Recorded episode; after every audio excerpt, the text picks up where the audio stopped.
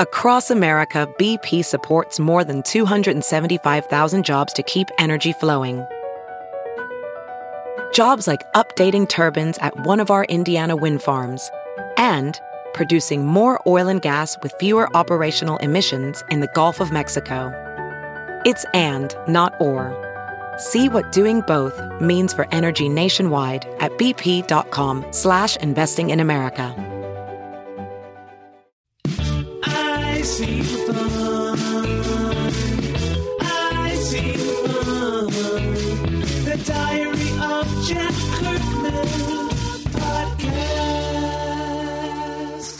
Thank you. Oh, thank you. That's a good point. You still have to download it next week. I just started having a coughing fit backstage because, of course. Um, how many of you? Hey, is it possible to get the monitors louder just for me? Because I'll start talking really loud if if they're not, just because I have hearing and voice issues. Um, is it? Should they? Should I just keep doing check check until they do it? Anyone here? Is there no? Uh, should I just move on? Is there anyone in the uh, sound area? Oh, you got it. okay, cool. Um, yeah, they to an absurd level. If they want to turn up my monitors on stage, just because it, I forgot to do it before the show because it, I um, I talk way too loud than I need to, and if the monitors are super loud, it keeps my. That's what, usually where I wear headphones. Okay, anyway. I'm not. You're like, why is she being cunty? I'm like, no, it's true. I just don't want to hurt. I don't want to hurt my voice. I'm not like the monitors. I'm like Michael Jackson, and this is it with love, with love. I can't. Did you see that movie? Okay. Um, how many of you? And I'm just asking because I have to see where I want to go with this podcast today, depending on. Are how many of you are not regular listeners to my podcast? Okay, and then that's how many of you are? It's like exactly half. Okay. So that's good. So here's what I so my podcast is I talk alone to myself every week about what's going on in my head, in the world, in whatever. And there's an intimate relationship that I developed with my audience, and they hate live episodes. They tell me they don't download those ones because I go into like performance mode and they don't feel like I'm really talking to them, which I'm not. I'm talking, and I agree with them. I hate how it feels too. So I don't know why I booked this, but anyway, but I no, but so the people that don't listen normally, I feel like if you can get in the mindset that you're not being entertained, but that you're eavesdropping into an experience that you're like, oh, I'd never heard her podcast before, then I'll feel more comfortable doing my podcast the way it normally is instead of like trying to entertain. Not that it's not entertaining, but it's not like I'm not doing like material at you. Okay, so we get it, right? And then the regular listeners, you'll get if I'm talking to you about how I actually had fun this week and I might hire an assistant, you'll be like, that's big news. And then you guys are like, this is the most boring thing ever. It's like, I know, but that's what the podcast is. So you came, that you came. I think that's toilet water. Okay, who wants to be, who wants to be my little assistant for right now and I'll buy you a drink? I'm not kidding. Or I'll buy you, well, who has, who already has not ordered something? You haven't. Okay. Whatever you get is on me. I'll give them my credit card. No big deal. I have a credit card. Um, is that a Bloody Mary? What's a Caesar? Is it like a morning drink? Oh, do you guys have mimosas? Can I have one? But me a mimosa and then my friend here, and then I'll give you my credit card backstage, or you can go through my purse. This is the new fun me. I have a drink in the daytime. Will you hand one out to everyone here? That's why I'm buying your thing because that's really obnoxious what I just asked you to do. Yeah, you did. Um, as fuck. Oh, thank you. All right, you're like, what is she doing? What the fuck has happened to Jen Kirkman? She's drinking. She's telling people to buy things. Okay, so I have a necklace line, and every time I say it, people start laughing because they think I'm kidding. Because why would a comedian do something like that? But that's what you do as a lady in comedy as you get older you start selling jewelry and clothing. And um, because you're worried especially in america i don't know how much longer women are going to be allowed to speak so i got to make money. I got to make money doing other things. No but it's cool. I, I have this this idea for necklaces because like i don't like like merchandise like t-shirts. I just think it's all hideous. And so i i wear this necklace that says over 40 i don't have it on now because i lost it this weekend but i have a necklace that says over 40 and um, this jewelry company was like oh it's you should make necklaces that say funny things. And then uh, we came up with some stuff. Some of it's not funny, but you know you have to take input from other people. And so it says uh, Some of them say feminist AF. I told them it means and fun, but it's as fuck, but they don't normally have swears on their merchandise. And then some say over 40 and some say child free. And there's super, there's a range of prices from like cheap to expensive. And you can make your own and some are acrylic colors. So just take a flyer home. There, it runs until New Year's and just, you know, make it your Christmas present for someone. So thank you for handing those out. So I actually had flyers because people laugh when I say it. I'm like, okay, they're never going to think I'm not kidding. So, um, all right, good. So we're going to have a mimosa. So I guess, um, now again, for the, I'm really self conscious about the people that don't normally listen um, because I don't know how much they know about me. But like I've been revealing my life for like four years on this podcast. Like I've broken up with the same person twice. I've had lost my voice. Fucking a lot's happened. And so, so I have vocal issues in the sense in the sense what the fuck is hap- sometimes I, like a weird accent comes out of my mouth i don't know and you see i'm having tea and water and the, i i uh, slur a lot on my podcast and i don't know what it's from and i'm glad you can see that i'm not impaired and maybe after i have my mimosa uh, you'll see that I speak better or something. I don't know. But anyway, so I had vocal trouble. I took a year off the road. My cords were inflamed. I went on steroids. It was great. And it got better. Um, so, to any of you gay kids out there, it gets better. Um, you can get your voice back. Thank you so much, sir. I appreciate it. Cheers, everybody. Um, that's perfect. Okay, so that is terrible for my vocal cords. It's acidic, and alcohol should not be doing that while speaking. It's sort of like punching yourself in the face while you're in a beauty contest. It just doesn't um, go together. That's a bad example. It's sort of like playing basketball with a sprained ankle or spraining your ankle on purpose while like trying to. I don't know what it is, but it's doing something counterproductive. That's what I'm saying. So anyway, um, I took a t- time off from. I have this whole routine when I go on the road. Like, I can't eat acidic foods because it's like partly that inflames the cords. I have to relearn to speak like a performer does, and like no speaking except for the show. And I don't go to loud restaurants or bars anymore. If someone's like, "Hey, we're going out to dinner," I've literally walked in and been like, "Sorry, I can't join you guys," and I have to leave if it's too loud. Like anytime in life. So that's how I got my voice back. Um, I didn't get my groove back yet, but I will tell you guys about that if I ever do. But um, so I did it, and then now I have to kind of live that way. So like, I don't go to karaoke. I don't go to loud things. I'm not. If I have a show, I usually stay in silence all day. Um, I try to like schedule if I have to do like press for shows. Like I give myself 15 minute breaks. I steam my vocal cords. I do these warm ups. I'm like, woo, do them through straws. So, and I go to sleep on like a wedge pillow. Like my entire 24 hours a day is thinking about it. Um, and that's how I got it better. And then when I'm on the road, I have to just keep it in shape. But it became now an obsession and a paranoia to where, where my voice sounds r- relatively fine. I get so paranoid that I'm going to lose it. And so this whole weekend, I'm like, I'm just going to hide in my room and I'm just going to do a show. I'm not going to talk to anyone. And, and it's become like I don't have any fun, like at all. I sit by myself and then I do shows. And then I get so pissed when people are like, Did you do anything fun this week? And I'm like, I can't. I lost my voice once. And so it's become like, did you guys ever see um, the last season of Sex in the City? Or maybe it's the first movie when Charlotte stopped running because she was pregnant and she didn't want to lose the baby. And Carrie's like, it's what you do. You love running. Meanwhile, I've never seen an episode where she runs, but she runs. She, it's what she does. So it's like, it's what you do. You love being social. And so I feel like I'm not going to lose my voice. Like, if I guess most people know how to live this way, but I only know extremes. I'm like, oh, so I'll take care of my voice on the road with all the shit I just told you about, and then also have some fun. And if I feel like my voice is getting crappy, retreat back from the fun, rest, do the shows. If it gets really bad again, I have emergency steroids. Like instead of live as though it's about to be lost and do nothing. So this weekend, I actually had fun and I'm overwhelmed. Like, I can't believe I had a day yesterday that lasted 14 hours. I don't have to, you know, this is my idea of fun. You'll see that that little thing right there is acidity. That little rasp. It's not sexy. It's not, well, I wasn't born that way. It's a mistake. And so I don't like when people go, oh, your voice is raspy. It's not good. I like to be able to have a range so I can go like, oh my God. See how it doesn't sound, see how it sounds weird? so, and clearing your throat's bad for it. So I'm paying for the fun I had yesterday and I'm having right now, but it's okay. We'll get back on track tonight and tomorrow in the hotel room. But it's all I fucking think about. It's I realize it's become an obsession. So what I did yesterday is I had I woke up in the morning and I had to do some phone press. This is a phone. I had to talk to some uh, newspapers in Chicago and Detroit because I have shows there next weekend or this a week from today. And so I did that.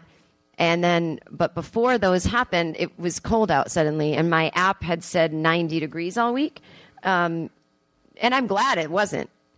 I'm sorry the weather's bad. I'm not a tropical, like, I'm not a surfer. Like, I don't need the weather to be good. Just because I'm from LA doesn't mean, like, better be nice. We better have red carpets everywhere. Um, I don't like nice weather. I'm not, I'm from the East Coast. And so, as I get older, uh, ladies tend to run hot as they get older. Uh, they sweat. Hormones change. So I'm always hot. And so I like when it's cold. And but anyway, I didn't know that. The the fucking it's true, right, that they fuck with your iPhone to get you to buy the new one. Am I making that up? Does anyone else agree with me by round of applause? Okay, I'm not insane. You see how your first response made me feel alone and abandoned. the second response is like, okay, I'm not the only one. So I don't think they're updating the weather because it's still not indicating that it's cold here. I mean, not that it's cold, but anyway, so I, I had shipped, I was on the East Coast for two weeks. I shipped, like, I had a coat and some rain boots. I shipped them back home. And then I got here and it was freezing. And so I was like, I'm going to run to Topshop before these press interviews. Whoa, that was a big. I was like, I'm not going to do my vocal warm ups before the press interviews because I want to go to Topshop early before everyone gets there. That was like, oh my God. I'm like fucking John Belushi or something, out of control. Just out of control. I'm not going to do my vocal warm ups. I went to Topshop, I bought like a cheap little fake fur thing, got an umbrella at the pharmacy, got a coffee. Am I supposed to drink coffee when I'm doing interviews? I'm supposed to drink hot water. Oh my God, I'm out of control. So I did that. During the interviews, I go, I can do an extra five minutes on each one because I was having fun. That's more talking than I anticipated. Then I get a text while I'm doing them. Can you do W. Kamau Bell's show? He's doing a panel about race. And I'm like, I want to, but I already decided I'm going to be quiet all day. No, I'd like to see him do the show. Fuck. Yes, I'll do it. I'm like, oh my God, I just booked more talking. And then I come and I do the show and it was so fun. And then I had a few hours before my show and I'm like, well, now what do I do? I don't think I want to go back to the hotel and organize stuff. I had laundry in the in the thing. There's a hotel room. It's really the hotel's gross, but the hotel rooms have laundry in them, like washing machines and stuff. And I'm like, oh, that's kind of awesome. So I'd done a little laundry. I'm like, but it's in the dryer. And then it'll get wrinkled. I should go back and do that all day. And I'm like, try to have fun. What if you're like, when you're 80, you're going to really regret that when you were young and could move around, you didn't have as much fun as possible. I'm like, okay. Um, and so Todd Barry was recording his podcast here, and Andy Kindler was the guest, and they're my pals. And I was like, I want to see them together. That would be fun. And I'm like, you can't. You have to rest. And I'm like, no, I don't. And I'm just yelling at myself, like, calm down, self. I haven't even lost my voice yet. And so I sat over there, and I got chips and salsa and a glass of wine. I'm like, oh my god.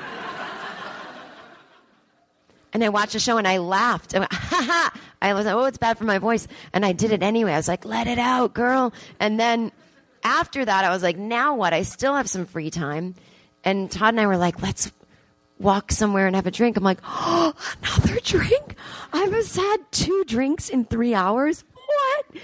And so we had a drink in the lobby of the hotel, and then there were other comedians coming through because all the comedians are in the same hotel. And normally I walk through the little sign. I'm not kidding. When I go to festivals where there's lots of comedians, with a little sign that says vocal rest, so I don't talk to anybody. And I was sitting there and talking and using my voice and second glass of wine and I'm like, "Oh my god, it was like a staycation." I was like, "I can't believe the fun I'm having. This is my idea of fun." And then I just ran to my room and barely changed. I just grabbed like a lipstick and I ran out the door to my show and I'm like, oh, I didn't change my outfit. Like it was crazy for me. And then I get to the show and I didn't really have time to do anything. I did a few vocal warm ups, but there were people I knew backstage and we talked and I'm like, wow. And then I did the show and I had friends in the audience and then I went with them to see their show before I had a midnight show. And I was like, this is out of fucking control. And so I talked backstage to people. And then I saw a little bit of a show. And then I went and did the midnight show here with Andy. And I hadn't begged to go on first so I could leave. I went on when they put me on. I threw caution to the wind. And I got home at 2.30 in the morning. And I got up at 10 to have coffee with a friend today. I'm like, oh my God, when will she stop? I've literally not done something like that in over a year. And that, I know it doesn't sound fun to you guys. I'm still reeling. Like, oh my God. And things still got done. Like, I have that kind of ADHD where, and it's a real symptom of it. I feel like people don't really understand what ADHD is. We talk about on my podcast a lot, but for the new people, like, it doesn't mean I can't focus because I'm super hyper focused, but it means like I think, okay, Jen, you have the nuclear codes. You can launch one. Also, there's laundry to be folded. And I'm like, fuck, they're both equally important. And so I can obsess over anything. And so there's still the laundry is still in the dryer there. And I'm like, oh, like I'm so wild. I guess it's maybe a little bit of like an OCD thing too, where it's like I have to do this before I do that, and that has to be perfect. And it's like I always think like once this to do list is done, then I can have fun. But the to do list is never done. So I'm like, oh, you got to kind of do both. And I'm like, I don't like living in the middle. And so I've been really busy lately. But you know when you're busy, but you're not getting richer, and you're like, what the fuck is happening? Like you just you're hustling on one side. I hope this project goes through, but it doesn't pay until we're finished with it. So, but it's going to take three months of hustling, and that's like full time. But then I'm on tour, and then I have to, you know, do all those warm ups I told you about. And so I feel a little overwhelmed. And I'm like, what does anyone else's life look like? Like, I know people are busy, but I'm not one of these like, you know, those people like, um, I think I've talked about this before, but like I love the TV show Million Dollar Listing New York. I don't know if you have that show here or you have shows like it about like people in real estate and this is the day in their life. And they're like, I go to bed at midnight and then they're up in the gym at 4 a.m. and it's like all day long. I have 30 emails first thing in the morning and they're just going, going, going. I'm like, part of me is like, yes, I want that. And then when I feel that way, I'm like, this is unmanageable. And so I'm like, what do people do in their downtime? Like, I don't know. So like my downtime, I put laundry away and I do press calls for shows coming up. And I just realized that that's not leisure time. I, that's what I do in my leisure time as I prep for the next thing. And then I do laundry and I grocery shop and I go to the dry cleaner and I do social media, like come to my show. Like that's my,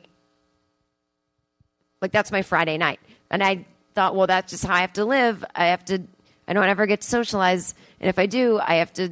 And I was like, well, maybe I have too much going on. Maybe I need help. No, can't afford it. And it's like, well, just, just think about this. Like, if you paid someone a little bit, like enough that you can afford, but it does hurt. You're like, I don't like to see that go. What can you give up? Well, I guess I don't need to do this and that and go here next year. Or maybe I can just see what happens. Maybe if someone helps me, it will open me up to be better at my job or be more creative. And I'm not, you know, on stage worried about laundry and, and I can't give a good show. Now, this isn't a good show. I'm not talking about this show.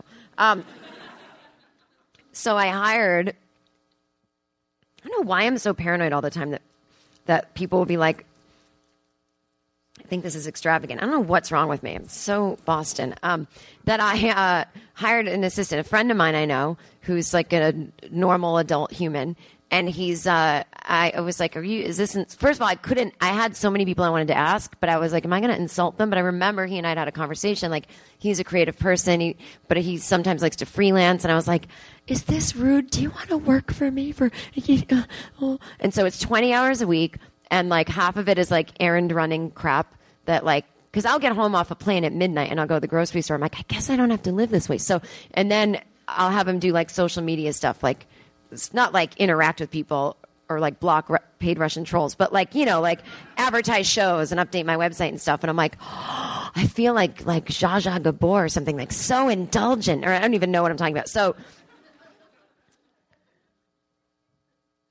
and uh, and but basically, so he's like, when do I start? I'm like Monday, and he's like, okay, cool. Send me a list of things to get started on. I'm like, so far, all I'm doing is emailing him quotes from The Devil Wears Prada. That's all I'm doing.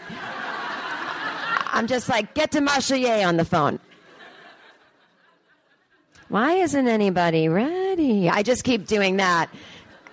And then he writes back, How do you spell Gabbana? And I'm like, I'm paying someone to do this with me. And he's gay. So I've already hit the level of female comic where I'm alone.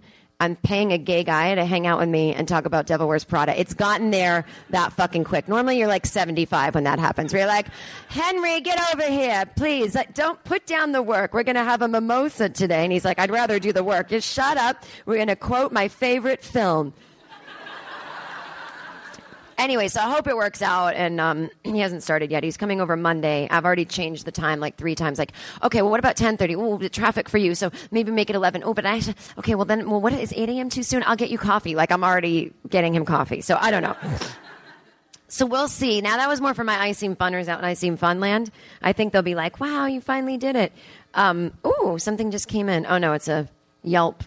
There's a hot new restaurant for you. Tap here to make reservations. All right, I'm going to tap there. What restaurant is it? Does it know I'm in Toronto? Take a guess. Let's make a bet. How many people think Yelp knows I'm in Toronto? Round of applause. Pretty good. Actually don't know. It won't say. No, it thinks I'm in Sherman Oaks, California. Moto Mio Cucina Rustica. Fuck you.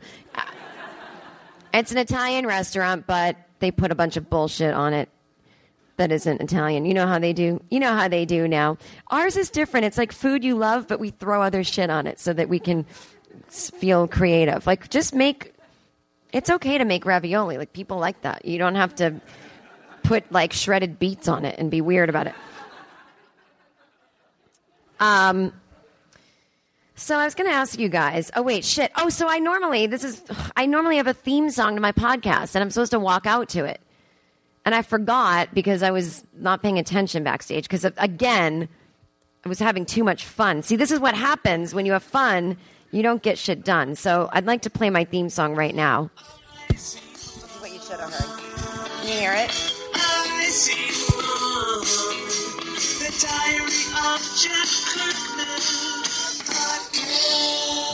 I Seem Fun, the Diary of Jen Kirkman podcast, episode 203. Oh, look at you guys, live from Toronto. That's what you were missing, right, regular listeners? It felt weird, I know. I totally forgot about it. Oh my God, I'm drinking a mimosa in front of people. I guess you guys agree that I've kind of figured out the secret to life, right? Like live in the middle. Like, does that sound like okay to do? You feel happy for me, right? Okay, good. Watch me lose my voice again. God damn it. Um, everyone hears that, right? Is it an ambulance? Oh, it's a cement truck. Oh, okay. I just want to listen to it. I'm mesmerized. I had a weird Uber driver here, but I told the front of house staff when I came in, so I don't want to repeat it because it seems like I was doing a bit on them. It's, it's, these are things I think about. Um, would anyone? Does oh, I do want to talk about something. Did anyone go to the panel on race yesterday that I did? Okay, so you're going to hear like a little bit of a repeat of a thing, but so I seem fun. I would normally talk about what happened this week. So I want okay. I don't want it to get and don't anyone on the staff here be like, oh my god, we're so sorry. Just one of the staff members in one capacity at this festival was having a conversation with me. He's the nicest person. He's great at his job. He should be allowed to live, but.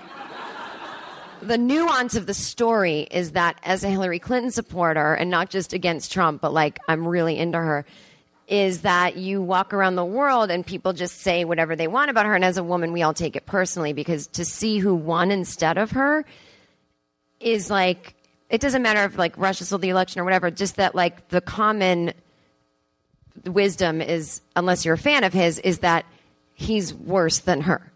But too many people are like, but she's right about there. She's just 1% less worse. And it's so not true. Like in a lot of ways, she's more liberal than Obama. Like no one will hear it though. And it's uncomfortable. It makes me sad. So, but part of being a lady in the world is you talk to people and you're getting along and you're having a nice conversation. And then somehow it comes up and they're like, I mean, I would have voted for her if I lived in America, but only because I had to, because she's just as bad as Trump. And you're like, even in Canada, they say this?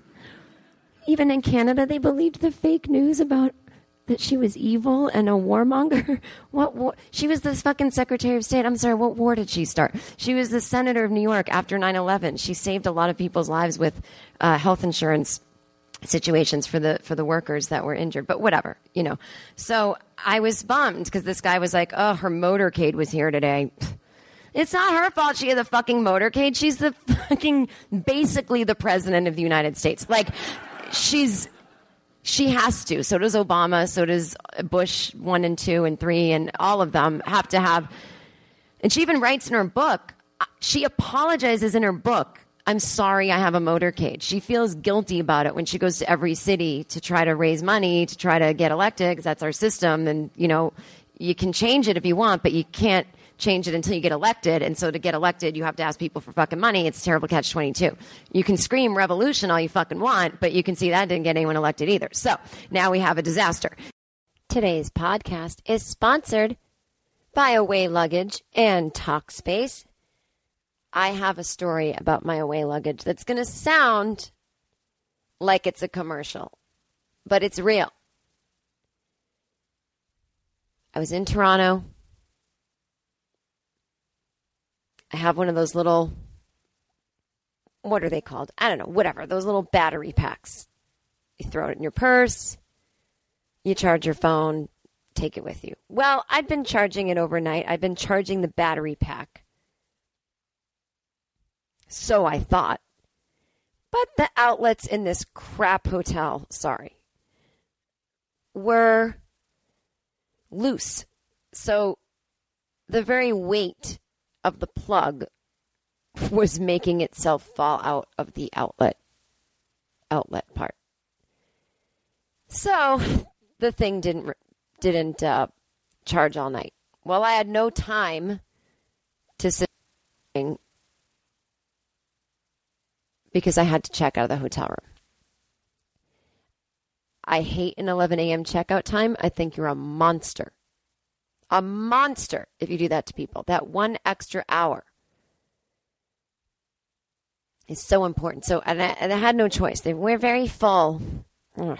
Anyway, so I'm like, I'm like, whatever. I can get to the airport with traffic jam, see traffic jam, see traffic jam. I mean, crazy. There's an old man driving me. He doesn't have these modern things like USB ports in his car.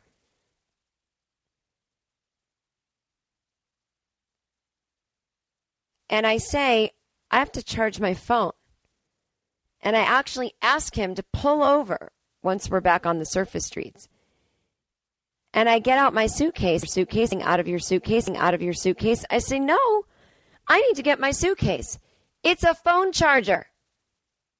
The carry on versions of the carry on bags, and there's two different sizes, and I have them both, and they're fantastic, different needs. Well, I put that suitcase in the back seat and I charge my phone. It's amazing. That's just one feature of away luggage that I love.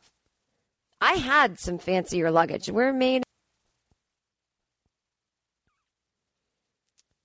And uh, I literally took it to Goodwill today. I'm not lying. I feel like this sounds like I'm lying. It's been on my mind for a while. Once I got, I got all of the away luggage, and I also even some of the suitcases I got two of. So I'm all set. I've got the carry. There, they comes in four sizes: the carry-on, the bigger carry-on, the medium, or the large. That one's for extended stays. All suitcases are made with premium German polycarbonate unresistant, impact resistant, impact resistance, and they're very lightweight. I can attest to this. I've people literally have stopped me on the street to compliment my luggage. I've had people who take my luggage from me, you know, your various doormen, bellhops, and they're like, "Ooh, this is you pack light." I'm like, "Oh, I don't. Those things are jammed, but it feels light." The interior features a patent pending compression system helpful for overpackers.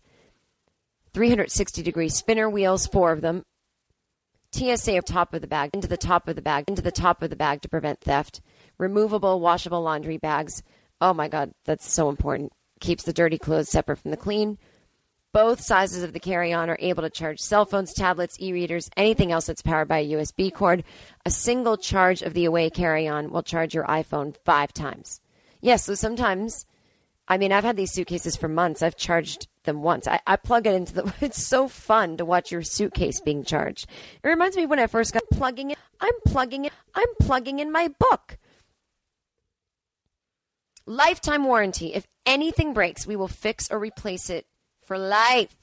100 day trial. That's a lot. You'll get the point. Live with it, vibe it, travel it, Instagram it. If at any point you decide it's not for you, return it for a full refund, no questions asked. They're literally making it impossible for you to say no. If you're in the market for a suitcase, I beg you to get this one. If you travel all the time, it's life all the time, all the time, also life changing. Because I know that people who don't travel a lot, they tend to not care about things like their luggage. And then when the day that you're traveling comes, you're going to want something that is compression packing. You're going to want something that can charge your phone. You're going to want something with 360 degree spinning wheels. You're going to want something that's a hard shell that can get tossed around and doesn't break and doesn't anything. And again, if it did for some odd, fixable for life. Free shipping on any order within the lower 48 states.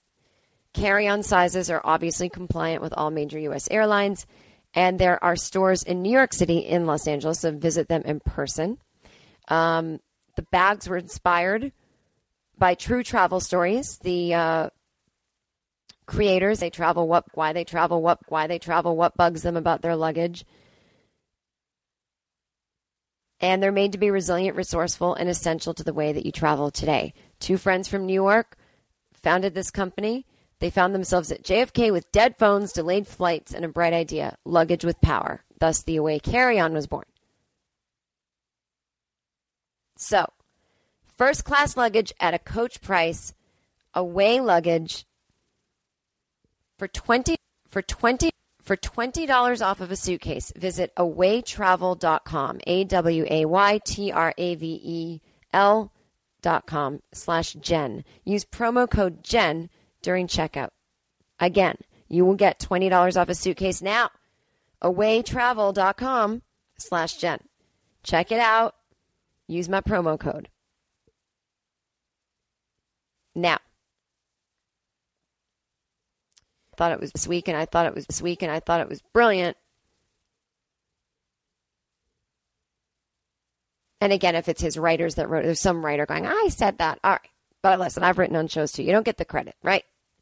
But Jimmy Kimmel said it so poignantly. It feels like a portal to hell has been opened. And it really does. I know the world has always been both a scary and wonderful place, always simultaneously. But my God, on, on. And I've just been casually saying things, you know, like, oh, you know, we wake up every day with a constant anxiety and a feeling of dread. Well, that's not how I'm supposed to feel. And it's actually possible to feel good while being very cognizant of the world around you and what might not be right about it, and to feel feelings of empathy or distress or worry but you got to be grounded in yourself. Do you understand? You cannot help yourself. You cannot help others unless you help yourself. Again, I see it every week in the safety demonstration on the airplane. Put your oxygen mask on so that you can be. Now, I think they do it so that you have beautiful skin, right? Put the oxygen mask on. It's an oxygen facial. Give yourself an oxygen facial so that you can help the person next to you and put on their mask. What if I was so dumb that I thought that's what it was? Hey, oxygen facial, oxygen facial during the flight. How come it only comes down in case of an emergency? No, man, that's oxygen to breathe. Oh, my heart's really good for your face, too. Anyway, I'm always so proud. I'm going to say proud, not to be dramatic, and being dramatic is also fine. That Talkspace is a sponsor you know, the internet used to be we just email. Oh, now we can buy things. Amazon. Oh my God, now I can order. Oh my God, now I can order uh, a pair of scissors too. Oh, that's a terrible example. But the internet is, is how we live today. And for people who can't find a therapist, have insurance troubles, can't get up and about, aren't in one place ever, What a genius idea, Talkspace, the online therapy company that lets you choose from over 1,500 licensed therapists, get matched with your perfect therapist who can put you on a happier path to a happier life. Now, for a special offer for my listeners, go to Talkspace.com slash Jen, J-E-N. Talkspace.com slash Jen. When you use code Jen, you will get $30 off of your first month. That's Jen. Okay? We need to take better care of ourselves. And Talkspace makes it very easy to connect you with not just a licensed therapist, but an experienced one that works that's based on your that's based on your preferences for as little as $32 a week. That is beyond less than a quarter a week of what therapy normally is. You can send your ter- uh, therapist. How about can I get a speech therapist? Um, you can send your therapist text, audio, and video messages, or you can do a live video chat. Again, these therapists are fully licensed. They go through rigorous screening process in addition to thousands of hours of supervised professional training, like all therapists do. Talkspace.com slash Jen, $30 off your first month. Therapy for how we live today. So anyway, we thought maybe we'd go through the old system, get her in, and then she'd work on campaign finance reform, which was a big thing of hers. But no one fucking knows that because why would they? Why would they pay attention? So anyway, so he's like, "Oh, her motorcade was in the way." I'm like, "I'm sorry, her motorcade personally inconvenienced you." And I said, "Well, you know, she wrote about it in her book that she was sorry she had one." He's like, "Still does it though." I'm like, "Okay, well, let me know next time you feel like getting murdered by just taking an Uber everywhere as." Uh, former First Lady, Secretary of State, Senator of New York, and first female president to win the nomination. But yeah, get a taxi. Um, it's not because she thinks she's better than you. It's because her, Hillary, her, Chelsea, Bill, their lives are always at stake. Our lives don't matter. So no one needs to follow us around. We get killed or kidnapped. It's like our families care. That's about it. So I don't even know if my podcast listeners would care. They'd be like, you know what? I didn't even know she died. I'm like 20 episodes backed up. Um, there's other podcasts. Anyway, so I said, well, I'm so jealous you got to see her. I'm, I've really grown to love her even more, like in the past year. He was like, she's just as bad as Trump. And I was like, no, I don't think she's a rapist, racist who would be letting Puerto Rico drown in its own shit. Well, we don't know that though, do we? Okay, well now I can't play facty Magoo with you. I can't play I can't play there's no such thing as facts game because if you want to do that, then I can go, yeah, she could have shipped blood everywhere and projected it into a stadium. Like, I guess anything's possible. But I just have a feeling based on the 50 odd years she's been in public service, she probably wouldn't let Puerto Rican people die without water when it's one of our states, basically. But, you know, Sure. I love debate. So, anyway, that sort of bummed me out, and that sort of got me on my like, I have to have some fucking fun because I can't have the only people I talk to be the guy uh, that said that to me. And so, but it's one of those awkward things where I'm like, I'm to back down now and not be like, if you want to know some facts about her, I can tell you the policies, policies she had ready to go that she outlined in her book, on her website, in her speeches that nobody ever covered. And uh, he's like, yeah, but that's what she says. I'm like, no, no, I, I get it, but we can't be that cynical. Like, she's put policies into place before. Like, children have health care in America because of what she did as first lady. Like, she has policies. And I don't know. My, oh my God. So, but he's pulling back too. He's like, well, look, I mean, I guess all politicians are bad. Like, that's his mea culpa. And I'm like, I, for, and I'm sitting there quietly, and then it just everything's ruined, you know. But unlike a date at a coffee shop where you go, well, I'm going to go. You can't just be like, I'm going to hop out on the freeway. Um, so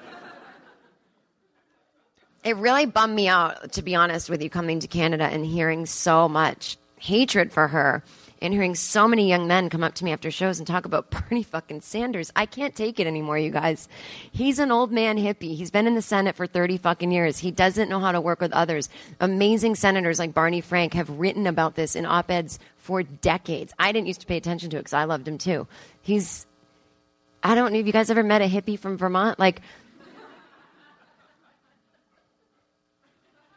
like lots of ideas doesn't know how to do the idea. Does that make sense? You ever work with someone and you're like, do you know how to type? And they're like, whatever. But listen, if I were president of this company, you know, it's like, I know it's boring, but you need someone who has the ideals, can type, and then goes, I might not get the ideal, but I'll get here, and then each generation will push it further. Like, that was the promise of America. Like, okay, us white male slave owners, we'll get this running, and then. Uh, Thank God it won't happen when we're here, but we envision a day when maybe other people will have some power, and they kept the Constitution open for us to amend it. And so America is about incremental progress working together. It's not about screaming revolution and young people buy into it and then yell at older people, uh, you've never done anything. Like it, it's, there's a lot of chaos and childishness going on in America. And it makes me sad when I see it from people that are on my side and we want the same things. And I'm like, but look, it didn't happen. So anyway, that's what I'm talking about. When I come here and you guys are siding with that, not you guys, but some Canadians, not all Canadians, I get very sad. I love socialism, but I do not live in a socialist country, so it's going to be really hard to push some things into the socialist arena, but it's going to happen. And Hillary and Obama both got really close. But this one that's just screaming about it, he's never done anything. I'm, he named a post office and he got a lot of money from the NRA, the National Rifle Association. Like most of his whole life in the Senate, he takes money from them and doesn't vote against it doesn't vote with gun control. You can look it up. It's right there. And that's important to me. And I don't want anyone fucking telling me that that guy is a revolutionary because that's the least fucking revolutionary thing you can do. So anyway, yeah, Hillary may have voted for the Iraq war, but a lot of people did, and she admits that it was a mistake. He keeps voting with the NRA. So whatever. If you don't like facts, don't listen to the one I just gave you. Keeps keep pointing fingers. Old. All right. So anyway, you don't have to clap. I just really was sad. I was like, I really hate that everywhere I go, there's always some white guy waiting for me after a show. Well, let me ask you about Bernie Sanders. Please don't. I gave you all of my opinions on him for the last year and a half. Well, what is it about him exactly? You know what it is about him? That he empowered you to fucking stand there and ask me that. That's what it is about him. Um, okay. So we're done with that rant. This show sucks. I told you it would. Okay, now uh, I have two articles I could read to. I think these are kind of interesting, and you tell me what you want to hear. Um, there's a company that lets you have hangover days at work, and um, flying coach could kill you. It's a death trap. You want to hear flying coach? Okay. Listen. Don't get upset, you guys. But unless you're very wealthy and can pay $6,000 round trip for your flights, every time you fly, you're risking your life. So, this is from thedailybeast.com. Flying coach is so cramped it could be a death trap. As airlines pack seats tighter than ever, the tests supposed to show that passengers can get out alive in a crash are woefully out of date. The FAA won't make the results public, and a court warns there is plausible life and death safety concern.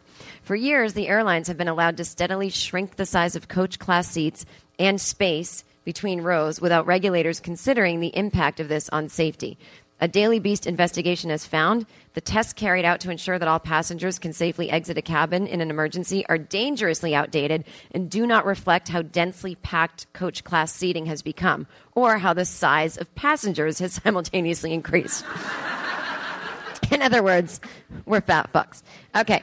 No coach class seat meets the Department of Transportation's own standard for the space required to make a flight attendant seat safe in an emergency. Neither Boeing nor the FAA will disclose the evacuation test data for the newest and most densely seated versions of the most widely used jet, the Boeing 737. In a case brought by the nonprofit activist group Flyers Rights, I never heard about them, um, and heard by the U.S. Court of Appeals for the District of Columbia Circuit, a judge said there was a plausible life and death safety concern about what is called the densification of seats in coach. Mm-hmm. Court ordered them to do in this and that. Furthermore, the court complained that the FAA has used outdated studies to argue that no change is needed in the way emergency evacuation tests are carried out, and at the same time refused to release the details of their test results. So, the Daily Beast has examined more than 900 pages of Department of Transportation documents that address the way airplane cabins are configured to ensure rapid evacuation in an emergency. Uh, all of the tests I feel like this is saying the same thing over and we get it. It was before the planes got smaller and before people got bigger. Like I'll just s- summarize that. So, yeah, outdated, unrealistic tests. So, uh, the tests are supposed to demonstrate that an airline can be evacuated in 90 seconds. But uh, the second test dynamics were using 170 pound anthropomorphic dummies to test the design of seats. They mean They don't mean dumb people. They mean to test the design of seats and other physical components in a cabin. These include the effects of blunt trauma impact when a passenger's head strikes the seat back in front of them. Oh my God. These are things you don't think about in a plane crash, I guess. You picture, like, oh, I'm going to die from like the crash and it explodes on impact. But it's more like, yeah, blunt trauma to your head when it starts spiraling down, and then you're just there with like a half head falling out and real scary. I think about it anytime I have a free second. I'm like, what else would happen? So, anyway, yeah, it doesn't take into account any of that. The airplane cabin, uh, the volunteers are mentally prepared for what's going to happen. They don't experience any of the sudden alarm and stress that can precede a crash. So, yeah, they're saying like the tests don't even replicate a real experience. Um, and that there's not enough room, basically, it's so badly written and so long, but there's no room to assume the crash position because the person's seat is right there. And if you're not like a gymnast from 1901 who's just like a five foot five man with no body fat, like most people can't lean over. So you're like here and the seat is there and you do the math. If it crashes, that's where your head gets um, exploded. I'm making that part up. Yeah, the head strike zone. So unless you have to be in, in first class where there's plenty of room to brace yourself, get booze really quickly if you know it's the end and you need to relax a little bit. Um, so yeah, everyone in coach is going to die, and I mean that's all I have to tell you. They're, they're not fixing anything. They're not fixing anything. They're lying about the tests. There's too many people in a plane. Everyone's bigger and seats are smaller. And I feel like that's sort of just encapsulates what the world is. Like, there's too many of us, we're getting bigger, and the poor people will die. So, it's the same way in airplanes. Um, so, I guess your best bet is to fly, starve yourself, then fly, try not to worry about it, and if you can, be rich. And then that's it. I think that's what we've learned here today. The article is still going on. I am scrolling. It just keeps saying the same thing over and over. I don't mean to, it's badly written. Now, does that affect anybody right now? Are you like, shit, I'm scared to fly now? Are you afraid? No. You are? Because of that that I just read? Yeah. Here's the deal though planes rarely crash, so that's the good news. Like, they're acting as though they crash all the fucking time. Like, they never do. So, you're probably fine. And get the exit row seat. That's how you cheat the system. Except you have to help other people. My flight down here, there was no one in the exit row. Is that weird to you? Did I talk about this on stage already? I did talk about on stage, right? Yeah. This guy's like, you did repeat yourself. I talked about it at one of my shows. Um, but usually it's like, do you feel like you can assist? And you have to be like, yes. And you look them in the eye, yes. So why does it matter if I can do that if you're just going to let no one sit in the exit row on a flight? Like, I don't get. Do they just think like, oh, I'll just run to the exit row if since no one's sitting in it, if there's a problem? And then if so, then why can't they just think that way when they ask me? And I'm like, I'm just lying. I don't know if I can assist because you've never let me test the door. I have no idea. I have no clue if it's too heavy for me or not. Like, I don't have practice. I don't know if I have to like sh- give it a hip or something or no fucking idea. I mean, you would think like they just say like, "Oh, here's some pictures and then you can do it." And it's like there's no I don't even know, like, you know, those doors on a van when you open it, but it automatically opens, and you never had to pull that hard. Like, I'm not good at that, and I still get weirded out by it. So I know I can't handle a door, but I love the exit row for the room. And whenever they ask me, I get very dramatic. And they're like, Do you think you could assist in the case of an emergency? I'm like, Yes. Not only do I think I can, I know I can. In fact, I'll be doing drills in this row throughout the whole flight to ensure proper passenger safety. Because I've heard a few things that coach isn't safe, and I don't want these people to feel like they're not entitled to a chance at life if this thing goes down. I've gotten pillows for everyone to wear on top of their head.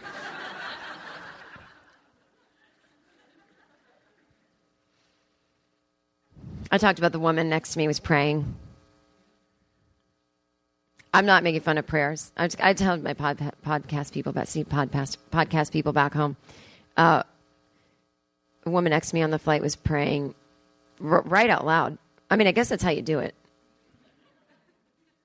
Because if you think to your, if you've prayed in your head, it doesn't seem as effective as if you're like, God, please.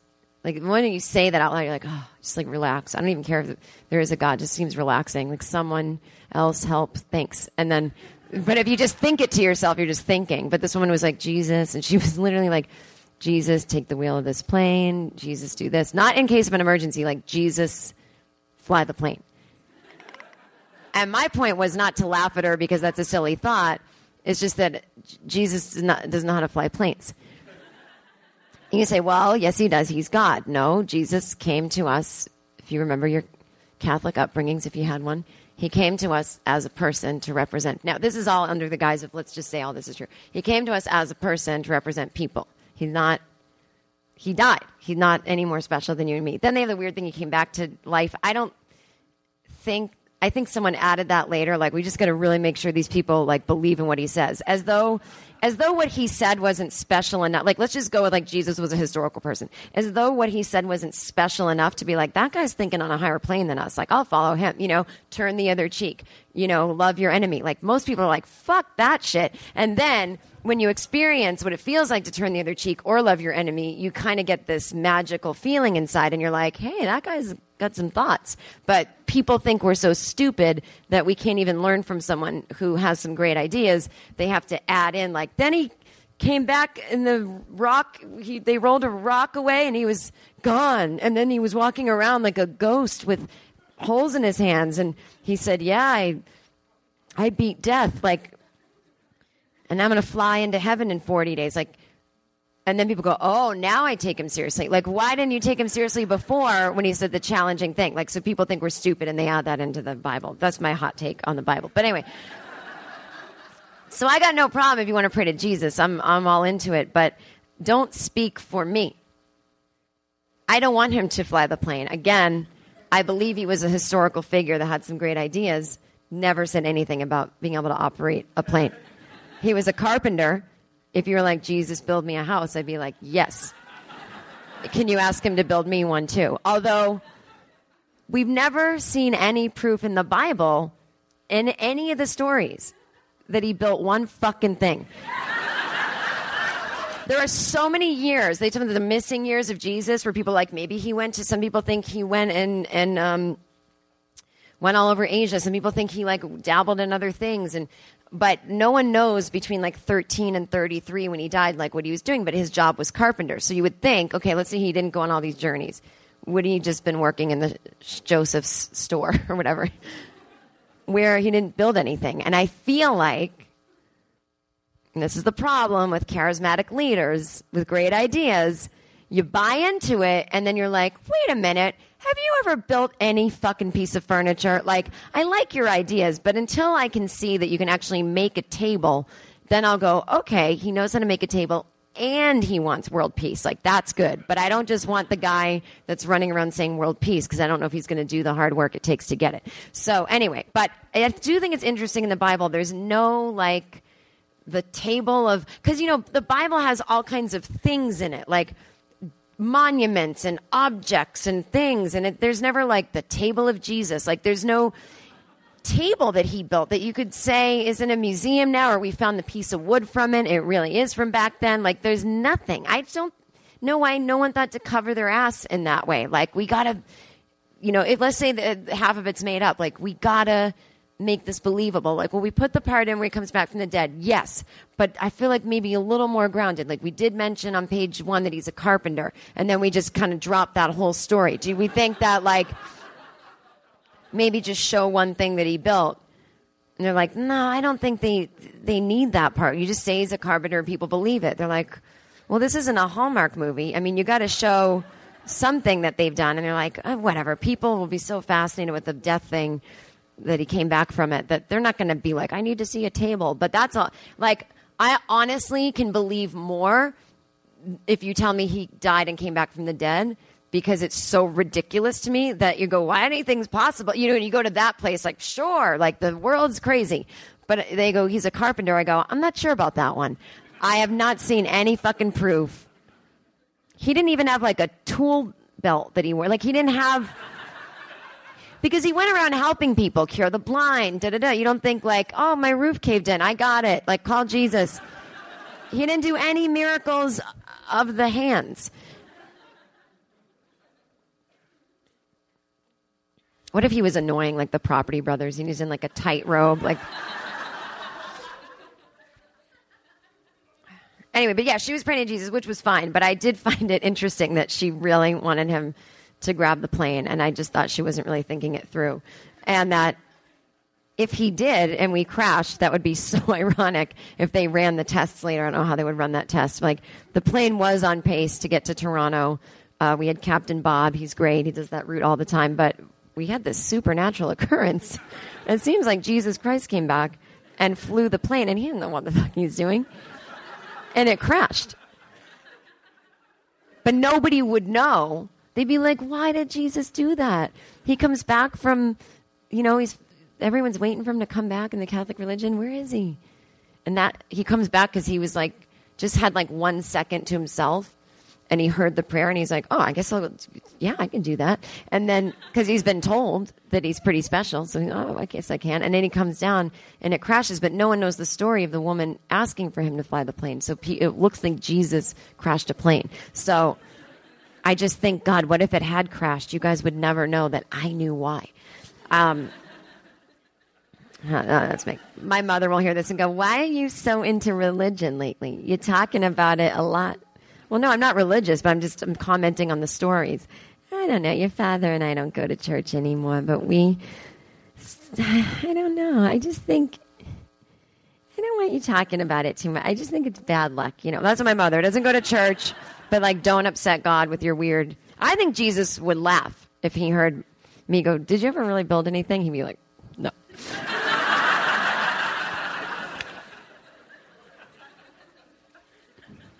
Is that like a sign of intense delusion and narcissism if you truly believe? Like, I know Jesus would like my comedy. Like, I know it. And not only would he like it, I could totally bust his balls. He'd be fine with it. Like, I think I 100% believe that. I 100% believe it if there's a if there's a God Jesus, like if that's true, I think he'd be into me. And if it's just that he's an historical figure who's an amalgamation of a bunch of different people, I think that would like me too. I guess that's like nice. That's like self. Is that self love? I don't know. I can't tell day to day what's self love and what's complete delusion. So, is there anything before we we have 15 minutes left? Um, I can uh, I can read you the article about the the place that lets you be hungover at work, or if you guys have topics you want to talk about, I will take suggestions for Tad Devine. Oh, I, I hope he's here. I don't want. Well, here's what I'll talk about it to you for like one second. But people who don't know, Tad Devine was Bernie Sanders' campaign manager. He was a lot of Democrats' campaign managers over the years, but they all lost in stunning defeats. And it's sort of like people are starting to go back now and say, like, oh, why did John Kerry lose? Like, the messaging was always off. And they think Tad Devine, who worked with that guy, Paul Manafort, have you heard that name? He was Donald Trump's campaign manager. He was the one directly uh, talking to the Russians and saying, okay, well, uh, we'll give you sanctions, we'll lift sanctions if you let Donald Trump in. He's literally, Paul Manafort is the guy. He's like being investigated. He was the one that they had the middle of the night FBI raid on him. Wasn't that him? Yeah. And he's being indicted right now. Like he's the linchpin of Trump Russia. He worked for Russia. Tad Devine, who's Bernie's campaign manager, has been Paul Manafort's business partner for decades. Nothing to see here, though. So, but anyway, but Tad Devine has also worked with John Kerry, other Democrats. There were these periods in his life where he wasn't doing scumbag shit. But recently was working with Paul Manafort to get that crazy Ukrainian, uh, I don't really know that whole story, the Ukrainian dictator that get him elected. Basically, the Trump of the Ukraine. And so they both worked together and got this guy elected. Like it's shady fucking shit. And Tad Devine is nowhere to be found. And I'm like, where is he? Like if they got Manafort, why don't they get his partner? And why is nobody? So Bernie Sanders paid Tad Devine 10 million, uh, 80,000 a month. And they said it all came from just $27 donations. But there's $10 million that Bernie got from unnamed sources and he won't release his taxes. It's from podcasts. Is that what you said? Uh, so $10 million he got from foreign people, and you're supposed to it's you're supposed to do the whole paperwork thing, and they didn't do it. Um, and so that's not being investigated yet, and everyone who's me is asking, uh, what's going on that. And it's not conspiracy. You can Google it right when you get out of here and be like, oh, that's like a missing thing that no one's talking about. So every day on Twitter, I go, where's Tad Devine? And I do it because when I'm right, like, I'm so obsessed with being right that when he goes down, people will be like, oh my God, Jen Kirkman was tweeting about it forever, which no one is going to do that, by the way. No one, it's not about me, but somehow, thank you. You and me and Jesus is, believe me, Jesus is cool with this too. Does anyone else? I don't know. No more politics. Anyone else want to talk about anything?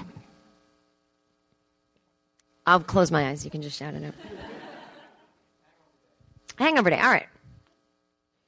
Do you know what the worst job is to have hungover? I think is a job like mine because people always think like my whole life is partying. Like, you want to let me buy you a shot? I'm like, I don't want to drink with people who've been drinking for three hours. Like, if I'm just starting, like this is a fucking nightmare. You know what I mean? Um, and people I don't know who are drunk, I think is like, and that's the thing is like, I feel like people in entertainment, like we get bagged as being an asshole if we don't want to hang out with you after, but just answer me this, like pretend you're not in performing or anything. You're doing your thing. You're like eating dinner in a restaurant alone. You're reading a book. You're very happy to do it. Someone comes up to you and goes, Hey, I think you're cool. They don't know you, but they just, they get a sense you're cool. And you're like, thanks. And they're like, so drink with us. And you're like, oh no, I'm, I'm enjoying what I'm doing. We said you were cool. How dare you fucking rebuke our compliment by not wanting to hang out with us? Well, what are you guys doing? Well, we've all been doing shots for like four hours, so we're kind of slurring and got a lot of big ideas. We're t- touching a lot and very strong hands, like grabbing, and our breath smells. Oh, I'm completely sober. I was having a coffee. I might have like an aperitif at the end, but I'm not drunk fuck you, hang out with us. And now imagine that these people blog about you when you won't go out with them after when they get home the next day and they're like, what a bitch. So that's what being a comic is really like, is that after a show, we what are you doing? And so a lot of times we get off work at like midnight. And for me, if I start drinking after 12, my hangovers are so much worse the next day than if I got I could drink like eight drinks from 5 to 8 p.m. and not be hungover the next day, but if I drink three after midnight, I'm hungover. I guess that's not that uh, ununique, but to do a show hungover is the worst fucking feeling in the world. Like, I, I've had so many desk jobs, and you can just, it sucks to have to be there, but you can just sort of lay on your desk and just keep ordering food. But like, I can't eat or drink for an hour when I'm performing, and all I want to do is shove like fried things in my mouth. So Okay, this is from Bazaar, little ladies' fashion magazine. Um, we all know the feeling of dread. The alarm goes off and at 7 a.m. and you realize that was a bad idea. One company has accepted that most humans do occasionally make this slight mistake and allows its staff to call in sick with a hangover. They don't have to make an excuse. It's a London based uh, music discovery and ticketing firm. They don't want their staff attempting to even string a sentence together. They can call in sick using emojis.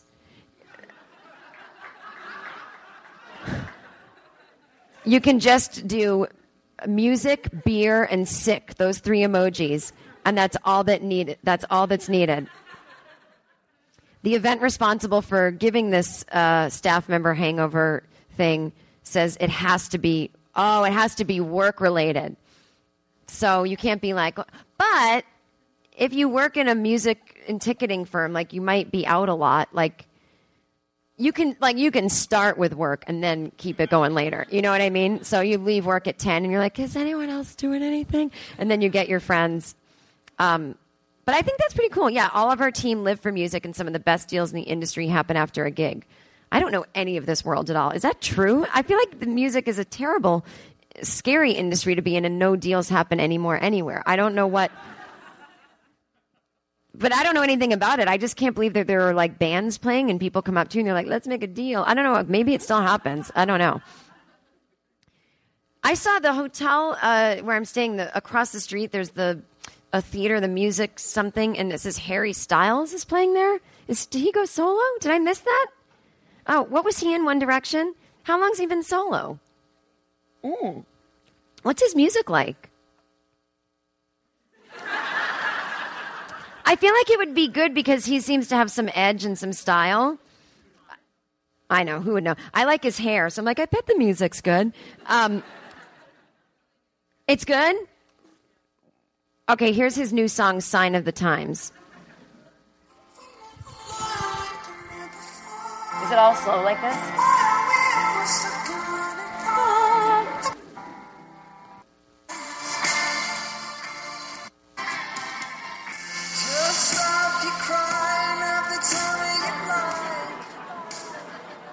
Haven't you heard that beat before, though? I mean, it's sort of like it's good, but not if you're 70. You're like everything's been done.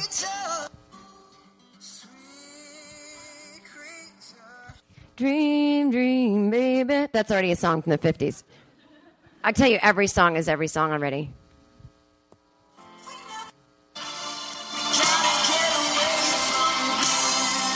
Someone save, someone save, someone saving my life tonight.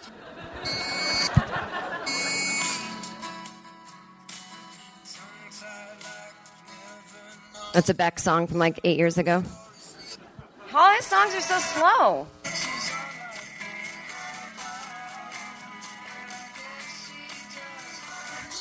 He's just ripping off Beck. Am I crazy? That's a Beck song.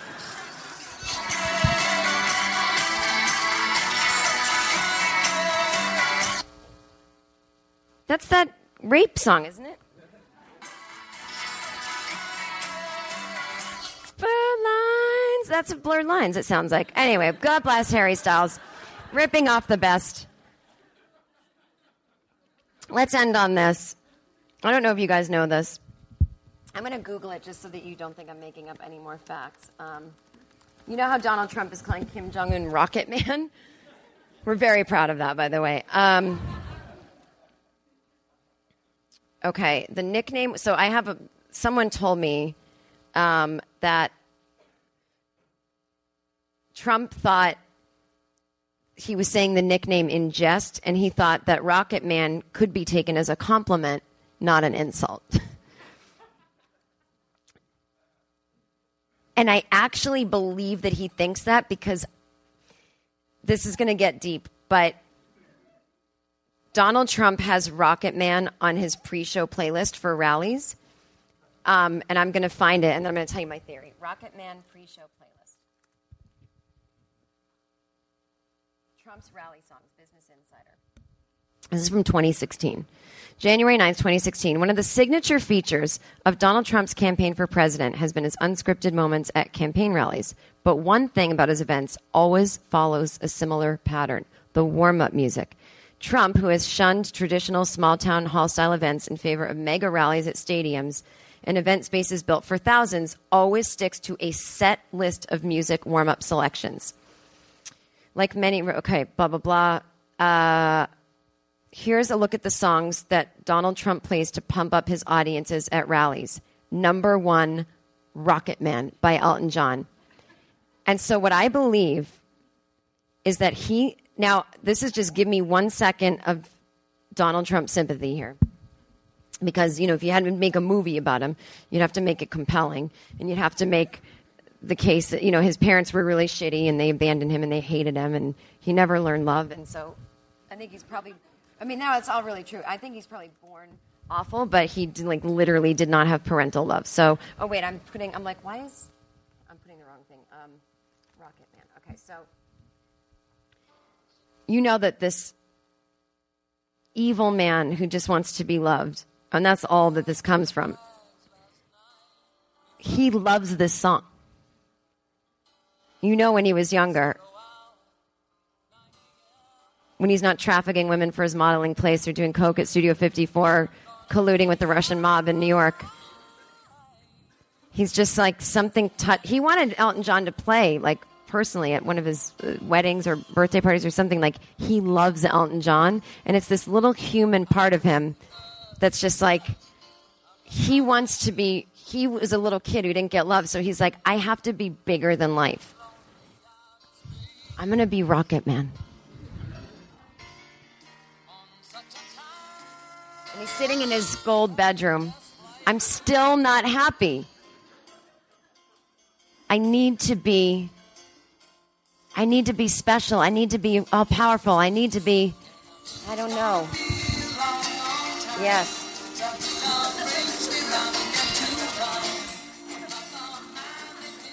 I'm not the man they think I am. I have a heart, but I want to be powerful. I'm a I'm a rocket man.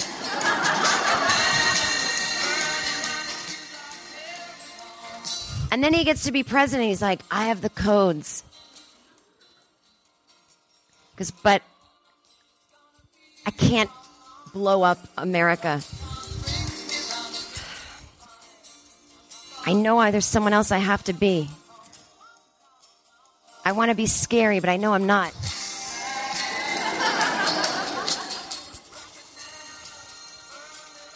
Oh my God, there's another dictator? Kim Jong un. You know, he didn't know it wasn't his dad. He thought he called him Kim Jong Il a bunch. They're like, that guy's dead. This is his son. He's like, what? He didn't even know there were two. Not even kidding. 100% while he was president, that happened. So now he sees as another dictator that gets to act more dictatory. He gets to shoot rockets off, and no one dies because they keep going in the ocean. But he's scaring everybody, and Donald Trump's like, I want to do that.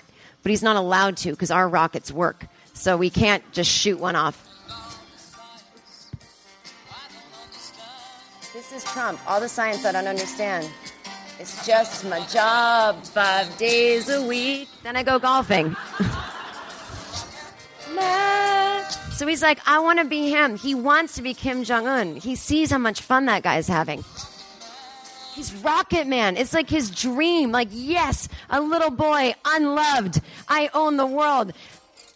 I can shoot off anything. And he's so jealous. So he calls him Rocket Man, not because he's angry that the guy has rockets and he's trying to chide him. He's like, You're a rocket man.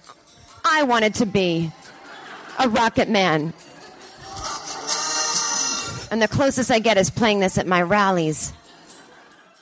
And you know, he just sits in his room.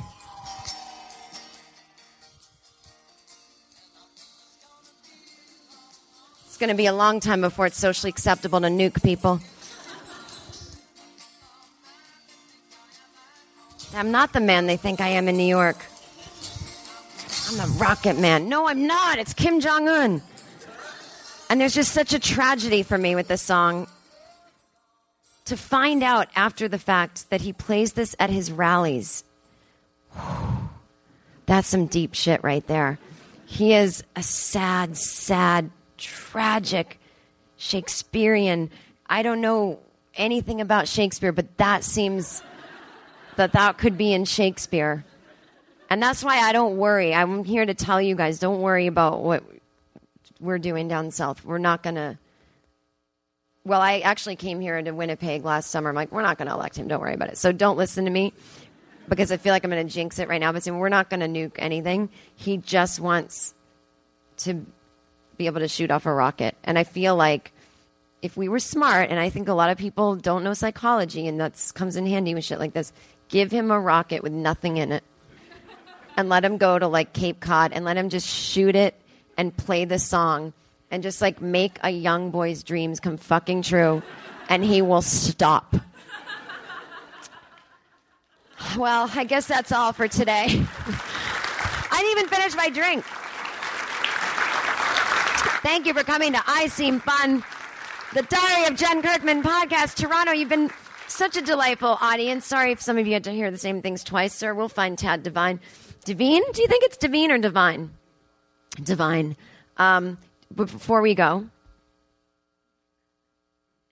I haven't checked Twitter in an hour, and I don't know what's going on back home. Trump says the mayor of San Juan is nasty.